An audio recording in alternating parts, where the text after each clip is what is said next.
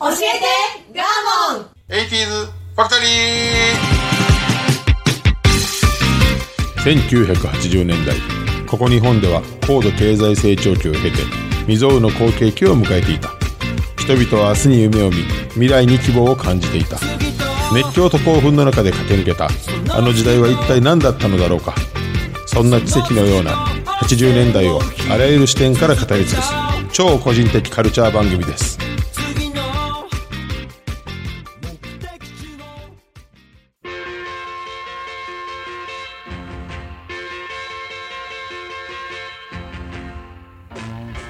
さあ今週も始まりました教えてガーモン 80s ファクトリー私番組パーソナリティガーモンとアシスタントの加藤夏子です。はい、よろしくお願いします。お願いしますえっとですね、先日あのラジオではい言葉に関する変化っていうのをまあ特集してまして、はい。全然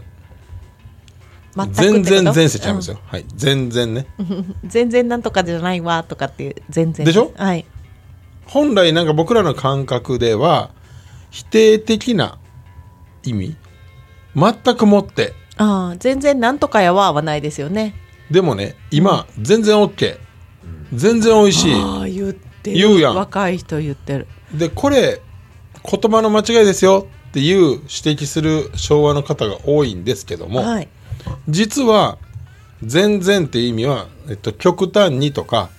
えっと、すごくっていう意味が本来らしいので、極端に。だから「全然美味しい」を実は合ってるっていうのが最近の見解でございます、でも言いたい全然美味しいと極端に美味しいはちょっと違いますにね。微妙に違うねんけどね、ただ使い方として間違ってるかっつったら「間違ってないよね」あがあ最新の見解やねんってというかもともと、えっと、日本の文豪たち、昔の、そういう使い方をしてる文面がたくさんあって実は日本人がなんとなくこの字面というか、まあ、インパクトとから、否定の意味で取ることが主流に勝手になったと。勝手にって言っても勝手私にったていちうかがまあ若い時ぐらいなのかしら。どうなんでしょうね。それは親は確かにそういう言葉全然美味しくないわとかって言ってなかったような気がしますかな。全然とかって言ってないなえでもどっちみち肯定に使う否定でも肯定でもいいよっていうのが今の解釈もともとは僕らの感覚でいくとどちらかというと否定的なでもこれ本来意味が違いません全然美味しくないじゃなく極端に美味しくない違う極端に美味しいよ極肯端に定で使うってことようんえ今全然趣旨がずれたよ美味しいちょっわとうんだから全然目標に届かないとかうん全然貯金できひんとか合ってっるていう風なんが日本人の感覚としてん刷り込まれてるもんであるけど、全然 OK 全然大丈夫全然いけるもう実は合ってるよっていうっていう違和感感じてるのはむしろなんていうのこの現代社会でなんとなく刷り込まれたことであって本来のその語源という意味ではどっちもいいよっていう逆に間違えてたよぐらいの感じですよね、間違えてたよそうそうそそううそそううそうじゃないとおかしいと思ってるのが間違えてそるうっそうてそうことですもんねっていうのへえと思って、でもなそう言われたとしてもなんかこう全然入ってこえへん ちょっと待ってちょっと待ってちょっと待って何何否定今の否定やから極端に入ってこないって言ったんやなと思ってめちゃくちゃ腕組みしてるじゃないですか加藤さん全然わかりましたあ加藤さんに振ったらあかんかったすごい考えちゃったさあ国語の授業始まりますはいはい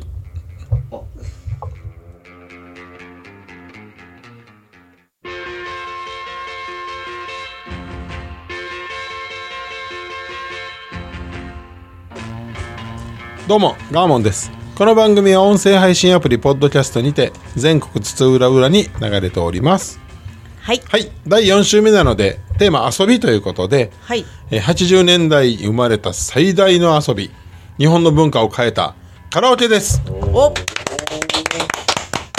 まさに世界文化になった日本発祥の、まあ、ものですよね、はいすごいことやと思いますカラオケが世界共通語にもうなってるとすごいすごいことですらしいですよなんで日本が先やったんでしょうねねすごいはいカラオケの意味知ってますか言葉の空っぽのオケ OK OK オケオケにオッケーちゃんオケ オケの中で歌ったらとても響いて気持ちよかったみたいなちゃいますよオケを手に持って江戸わーって時代ちゃうんやからオケって洗面器やっていうちゃいますちゃいますえっ、とオケはオーケストラのオケで要するにえっ、とあ生演奏ではなくバックミュージックの方に出るわけですねそうそうそうですそうですそうですあ、うん、なるほカラーはす、まあ、空っぽのカラーで合ってるんですよ。はい。で、放送業界用語で使われていましたとどおーいうのが元々の語源でございます。元からあった言葉なんですねそうです。で、えっ、と、1960年代後半、それまでに、えっ、と、ジュークボックスってあったでしょ。あのコイン入れたらレコそうードそう100円入れたら好きな曲聴けるよ、は1い曲みたいな、はいまあ、アメリカから入ってきた文化ですけども、そこに、えっとマイクをつけたのが事の発端ですって。うーんいや一緒に歌っていいよそうそうそう歌ってはるよジュークボックスでちゃんと歌ってはるけれどもその横でマイクで一緒に歌えるよ、うん、いい気分になるよってそうこれがす一番最初のあれですって日本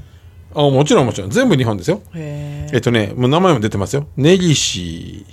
重和さんかなマイクつけた人ですかそう考案したんですってこれがカラオケの前身であるとでその、えっと後に、まあ、少しずつこれが面白いってなって、国民解消運動っていうのを展開してる国民解消運動って国民が皆歌うって書いてあー国民解消運動を展開している山下俊治さんという方がいらっしゃって素人が歌いやすいようにアレンジした伴奏だけのミュージックテープを発売しました、これが初のカラオケソフトと言えるんではないですかとそうですねそっちをカラオケですねそうですおーなるほでど1960年代を経て、1971年に弾き語りで録音した、えっと、井上大輔さんという人がいて、はい弾き語りで録音した伴奏テープ40曲分を、えー自作プレイヤーとともに、えっとて各、まあ、ミュージック、まあ、どこに置いたんやろどこわからんけど店舗へレンタル提供したと要するに飲み屋さんちゃいます飲み屋さんかな、ねスナックからスタートしてるからそうかなほはなそうやね多分な、うんで40曲分を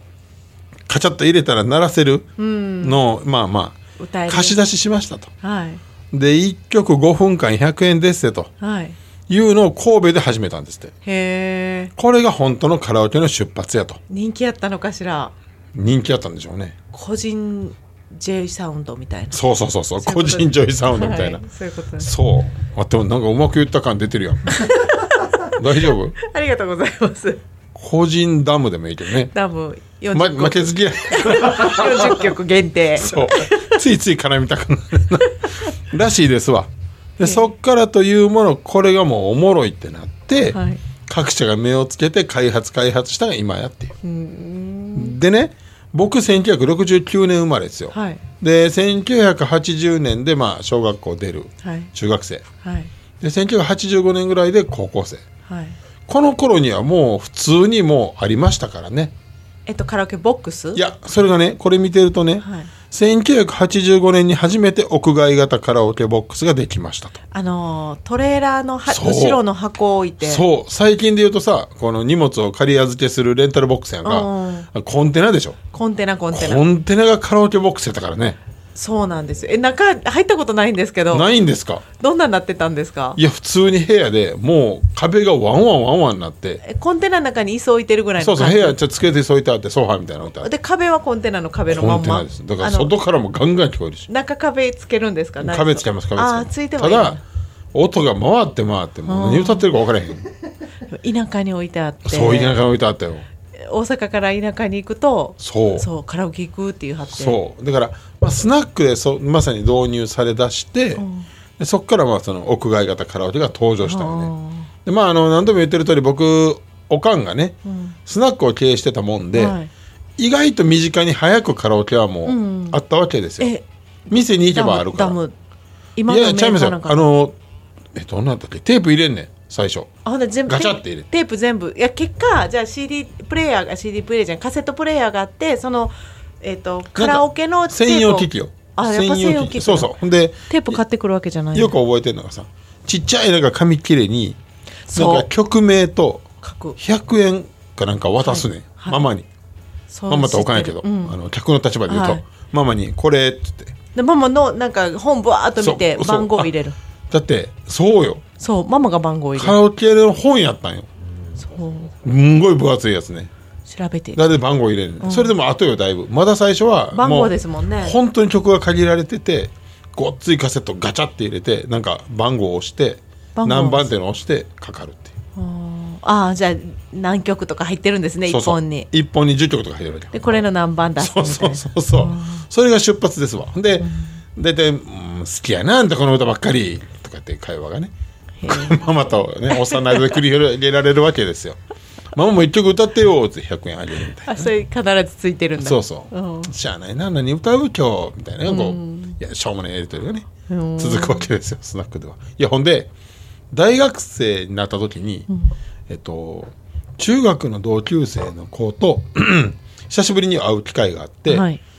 あのね歌手目指してはったんよへえでまあ会った理由もそれやねうちのおかんがスナックやってるから歌わせてカラオケで歌,、まあ、歌の練習したいっていうか歌いたいっていうじゃあお店でちょっと歌わしてってことじゃないのですそうかほんで一緒におかんに言うと「ええよええよ別に早い時間やったらええで」みたいになって、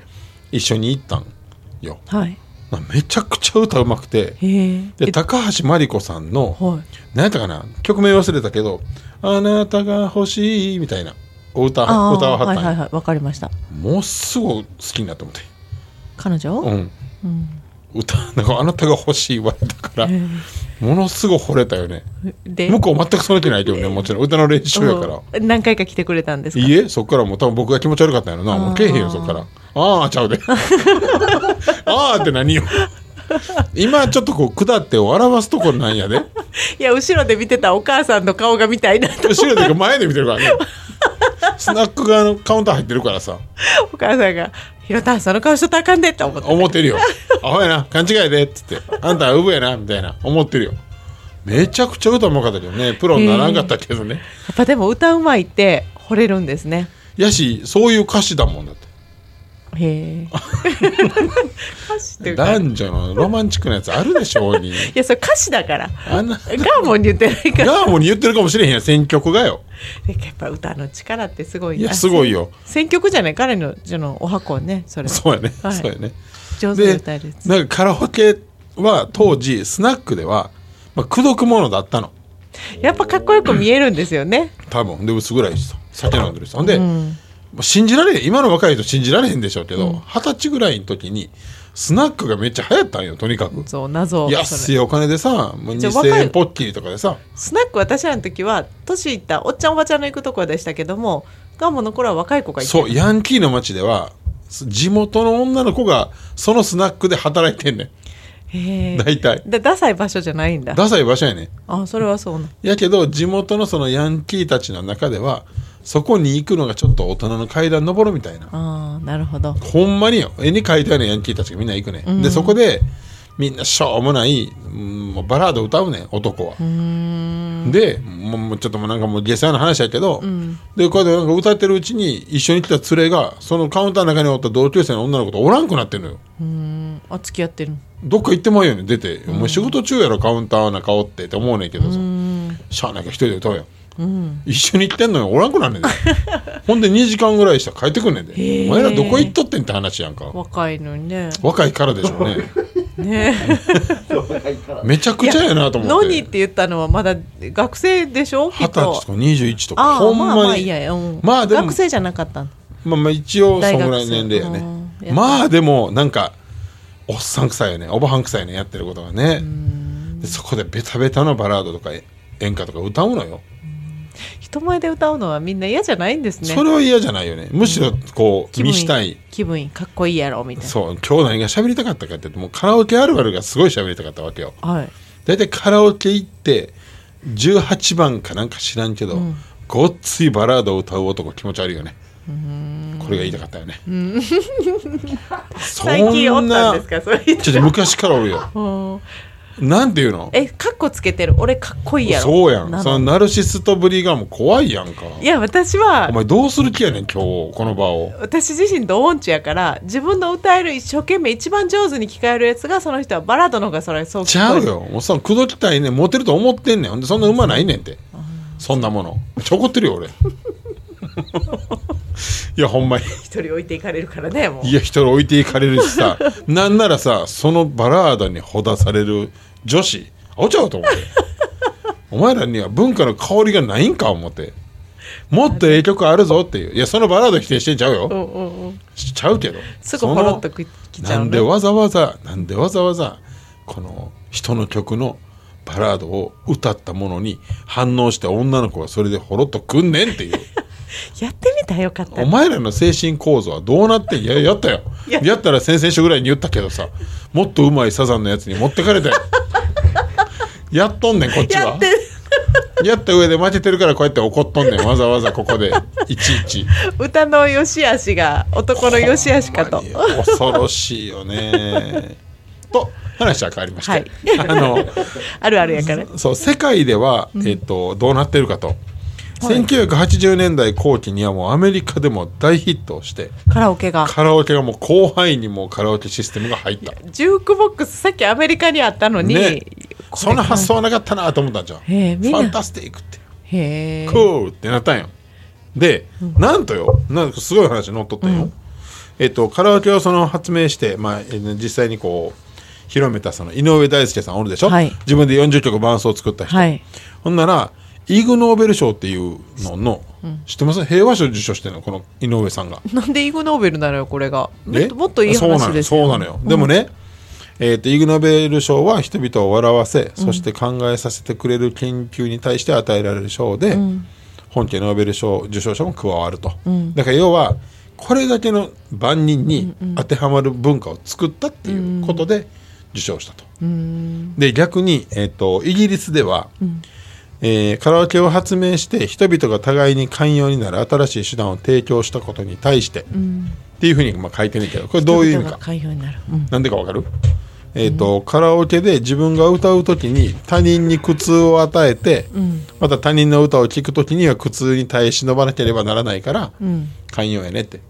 ねえさっきの話 やバラードめっちゃ聞かなあかんやんその間で女性が取られるのを見なあかん横で、寛容になるよねっていう、分かった分かりました分かってくれましたあのそんな苦痛やったんやみんなってみんなこうもっとたいやだってさもう自分の曲歌い終わったらすぐみんな入れ出すやんあれあの行為やめた方が俺はいやいっとぱ思う嫌なんだいや私もドーンチなんでねカラオケ自体が自分歌うだのもってねもうリモコンしか見てないよね聞いてへんよでねも歌ってる本人は気持ちいいんでしょいや聞いてほしい時やはっぱそうでもないよねああそうないやなるほ聞どねいてへんよねでもいつ入れるかじゃねみんなで男ま前の歌だけ聞く ね女子はひねくれてるいやいやほんまにほんさまっきにからほんまに俺ん時なんかもう3曲ぐらい入れんねんかも歌うまいですよね言えちゃうねんもうそういうんじゃないねんもうなんかもう顔多分歌の前から好きかどうかですよ多分好きやいや人が歌ってるからいいあんです歌の前に振られてるってこと要するに今カラオケの話やからね,、まあ、ミスチルとかねね歌わなあかんし じゃなあ好きな彼が歌ったもんはかっこいいんですねなるほど、逆ねそうそうそうそわうかりましたでさっきのイグ・ノーベル賞の話ね、えー井上さんが受賞スピーチをした時に、えー、と初めてスタンディングオベーションがあったっていうそれぐらい世界には特にヨーロッパアメリカ圏ではカラオケの威力はすごいってことよう発明してくれたいやだってこんだけ当たり前に暮らしにも入ってるじゃないですか、うんすごいですよねねみんなそんなに欲求が強かったんやねってすごい思いました、ね歌いたいんだじゃあここでですね、はい80年代、はいカラオケで大ヒットした曲をはい聞きましょう、あのねカンという方の知ってま「す愛は勝つ」ですね、全然僕好きちゃいますけどカラオケでみんな歌っとったんでねなんかねちょっとこう私聞い学唱しました家であ家でじゃないえなんてなんてどうした家で 学校であ学校でクラスびっでくりしたここの曲は合唱しましたねへえ、カラオケで何せもう当時めちゃめちゃ歌われてましたはいはいでは聞いてくださいませ「愛は勝つ」ですどうぞ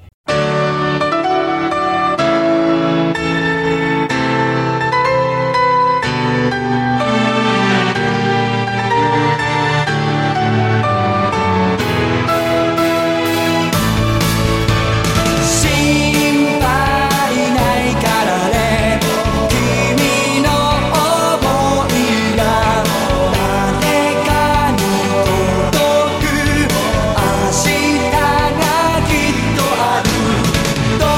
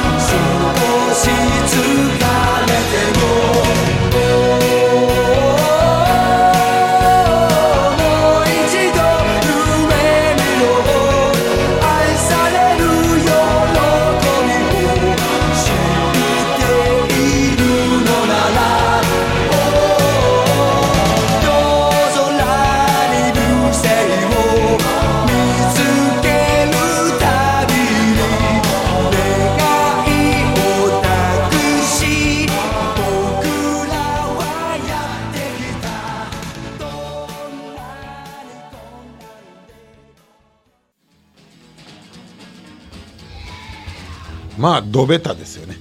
ど定番というかねみんなで歌うんですかみんなで歌ってはったね僕なんかもそういうピンとこえへんかったけど、まあロック好きやったからねピンとこないんですけど、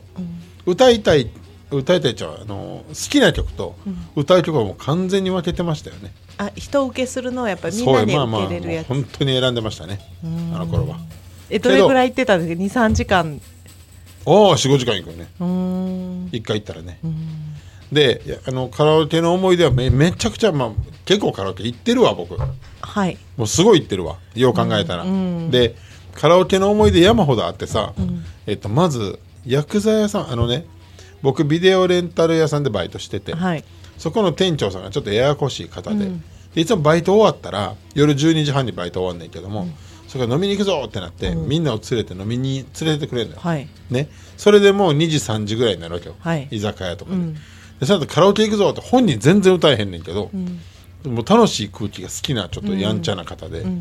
行くぞって言って行ってる最中に、どっかに電話してはんねん、今すぐ来い今すぐ来いみたいな、ほんならほんまもんね薬剤屋さんめっちゃ来るねんおっさんおっさんよ、もうね夜中2時やのになんでそんなスーツ着てんのみたいな三つ揃いのスーツ着てる、まあ、パンチパーマの人とか、めっちゃ覚えてんねんけど、でガラシャツ着てるスキンヘッドの色サングラスのおじさんも来んねん毎回、でまあ多分親分さんがその、まあ、店長さんなので、もう言うこと聞かなあかんから渋々くんねんこれ毎回やね、で俺ら二十歳ぐらいの若い、まあ、バイト君たちやのに、何やったかななんかの曲を歌いながらそのつるっぱげの頭叩きながら歌えって言うわけよいやいやそんな怖いシチュエーションないよえでた楽し くないでその色サングラスの人も「かまへんよかまへんよ」みたいな合図を送ってくるわけよこのあの親分さんにこの逆らったらちょっとややこしいからみたいな目配せを送ってくるが仕方ないからさパチパチパチって頭怖いよずーっと冷や汗出てるからそれ毎回なの毎回こと毎回これやんねんでパンチパーマの,、まあ、その方に歌わせて「お前下手くそやなバチン!」ってやるの毎回もうどうしていいか分からないこの地獄のね夜中のカラオケをね3時間ぐらい生かされるっていうもう毎回スキンヘッドのおっちゃんを全員が叩くっていううんそれ楽しいんやでもそのおじさんめっちゃええ方でもうニコニコして「ええよええよ」っつってうん楽し「いな楽しいよな」言うて楽しい楽ないしねんけくどないペチペチペチで頭やって歌っていう思い出がありますなカラオケそんなんでしたでそれでもう一個もうめちゃくちゃ忘れられへん事件があって、これも昔一回喋ってるかもしれへんのんですけど、奈良の、奈良の大学行っとったんで、奈良のね健康ランドの中のカラオケボックスに、まあ、行ってたわけですよね、カラオケボックスって言い方もうひ古いけど古いの古いんじゃないカラオケがまあカラオケルームみたいなのがあってで歌ってた大学生のまあえっと同級生と先輩56人で歌ってたよね、はいでまあわーわーわーわーすまあ騒いでたら、先輩が「あれトイレ行ったまま帰ってけえへんぞ」ってはいなったわけよ、ん酔っ払って寝てんかなと思って、でこれやばいと思って起こしに行かなあかんと思って2人で僕ともう一人のやつが出て、そのトイレに向かおうとしたら向こうからすごい量相でその先輩がうおーって走ってくるわけよ、で後ろに45人のヤクザの方が、またおーって追っかけてくんのよ、で「どうしたんですか?」って言うか言わへんかのうちに「帰るわ!」っつってうちらの前をその先輩がに逃げて逃げてうん行ってもうたらうちら二人の前に45人のヤクザ屋さんがおるでしょ、で「どけ!」って後ろから先輩の声が聞こえて、パッて振り返ったら椅子を投げたんよね、その先輩が、でヤクザさんを止めるために、でヤクザ屋さんの一人が手でそれを受けてしまって、でいたーってなって先輩逃げて帰った、で2人僕ら残された、であの薬剤屋さんに捕まったとはいであのその奈良健康ランドのオーナーの部屋に通されて、結局、えっと、そこのまあまあお抱えの薬剤屋さんやったとあーね幅利かしてはる人やったんやそうなんですでまあそこからもう正座、ねオーナーの部屋で、でオーナーさんがやってくれたなと、どないしてくれんねんとこの肩に指見ろって見たら、パックリ割れて血だらけその,、あの椅子を受けた指ね、でもうパンパンに薬指が腫れ上がってんのよ、やってくれたのみたいな、後ろのチンピラも言うで座布団の上にこう正座させられてその座布団蹴られる「ねえどれにすんねん!」みたいなで「おいそこのデブお前一緒に病院行け」って言ってよもうこれ12時半ぐらい夜の怖っで、まあ、奈良健康ランドの近くに天理病院というのがあって、はでそのその刀乗ってはるベンツに「お前運転しろ」っつっていいやーで横にその指を怪我されたちょっと親御さうんんで後ろにチンピラうんで運転席僕っうんていうので天理病院まで行くっていううんのをやってもう運転してる間もずっともう固まって何のこっちゃ分かれへんからさ、うん何にも悪さしてへんのに、うんでずーっと後ろからこう、うん席を、うんシートを蹴られんのねあー後ろのチンピラから「うんお前どこの首のもんじゃ」っつってえ本当にそう思ってるの分からへんけどまああーでもなかなか本物のその人らに対して喧嘩売らんからね売っていでったのなんでかっていううんと、しょうもない顔しやがってみたいなこと言ったらしい先輩があー自分そからの言って方る々のにもうその先輩ちょっとアホだったのでうね、んであの「いや違います」ってあのちょっとちょけようと思ってさうんえっと組はないですけどうん何回生とかありますよって言った 大学生バコーン後ろ蹴られて調子乗ふざけんな、青がボケーって、状況分かっとんか言うて、うん親父の指見てみって、薬指にな、お前ごっつい指はまっとるやろ、言うてんお前これ抜けへんかってみこれ切ることになんぞ何本になるか分かってんのかみたいな。へえ、そんな感じですかみ たいな。怖くない怖かった怖いよ、もちろん。怖すぎて、なんかもう回路がおかしいなと思って、なんかちょっとこう、テンション上がってきて。愛想を振りまいてたんえで、えって何で切るんですかね指輪みたいなバーンまた後ろからもう頭おかしい もうなんかテンションがおかしいなと思っあてあで病院連れて行って、で骨折やったの、でパックリもう皮膚ももう開いてたからさ、うんでまあ手術やってなってええで手術費とかどうすんねんお前これまあ縫うたりとかよ、うんでいやすいません僕分からへんので何にも、うんうんあいつの家教えろっつって住所も知らなかった先輩の、うんで電話しても出えへんしさ、ん当然でもうお前もうしょうがないなともう一回じゃあ戻るぞって奈良健康ランドのオーナーの事務所に戻ったら、もう一人ねずっと正座や、もう足しびれてパンパンなって顔おかしなってんのよ、うんちこれ怖い3時間ぐらい経ってるから怖さ怖いです よねそうほんでもうどうされる結局お前らどこの組の前ってもう学生証明して「いやちゃいますちゃいます」ってなって「分かったもう帰れ」っつって、でもうそいつの連絡先で教えて教えて、もう帰ったり、でもう朝5時ぐらいや、で次の日学もうこんなこともあったから学校行ったらさ先輩ね先輩普通に来てはって「いやいや先輩何してるんですか?」っつって、こんなこんなこんなんで」っつって「ああ大丈夫大丈夫親父が肩つけたから」言っておおじさんは建築会社の社長やったああなんかもうそういう関係地元の強い感じやったあーなんなんこれ何ぞんなんもう天理病院のこのテンションどうしてくれるの、ね3時間の正座と ねそうもう彼かわいそうねな、えめっちゃ真面目な人でさ、ねえ怖いと思いいしうたカラオケとは関係ないんやけほんまやどほんとやすげえ思い出があるわ俺、いや何やってんやろなあれそうですそんな感じです神はまだ時間あるもう30分になります。わかりました 残り30秒あります。わかりましたはい。怖いカラオケああ何やねんな本当はあのプリプリの M という曲もかけようと思っとったけどねいやそっち聞きたかったしょうもない話で終わっちゃいましたね。かけんとこ仕方がなかった。ではカラオケにまつわるエトセトラでした。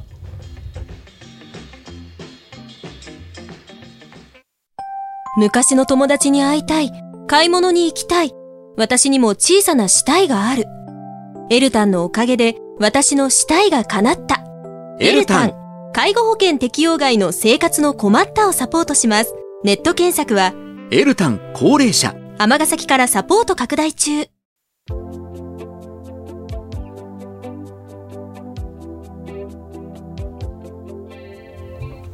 はい、無事終わりました。ありがとうございました、はい、ありがとうございます。ガチャガチャ喋っただけ です。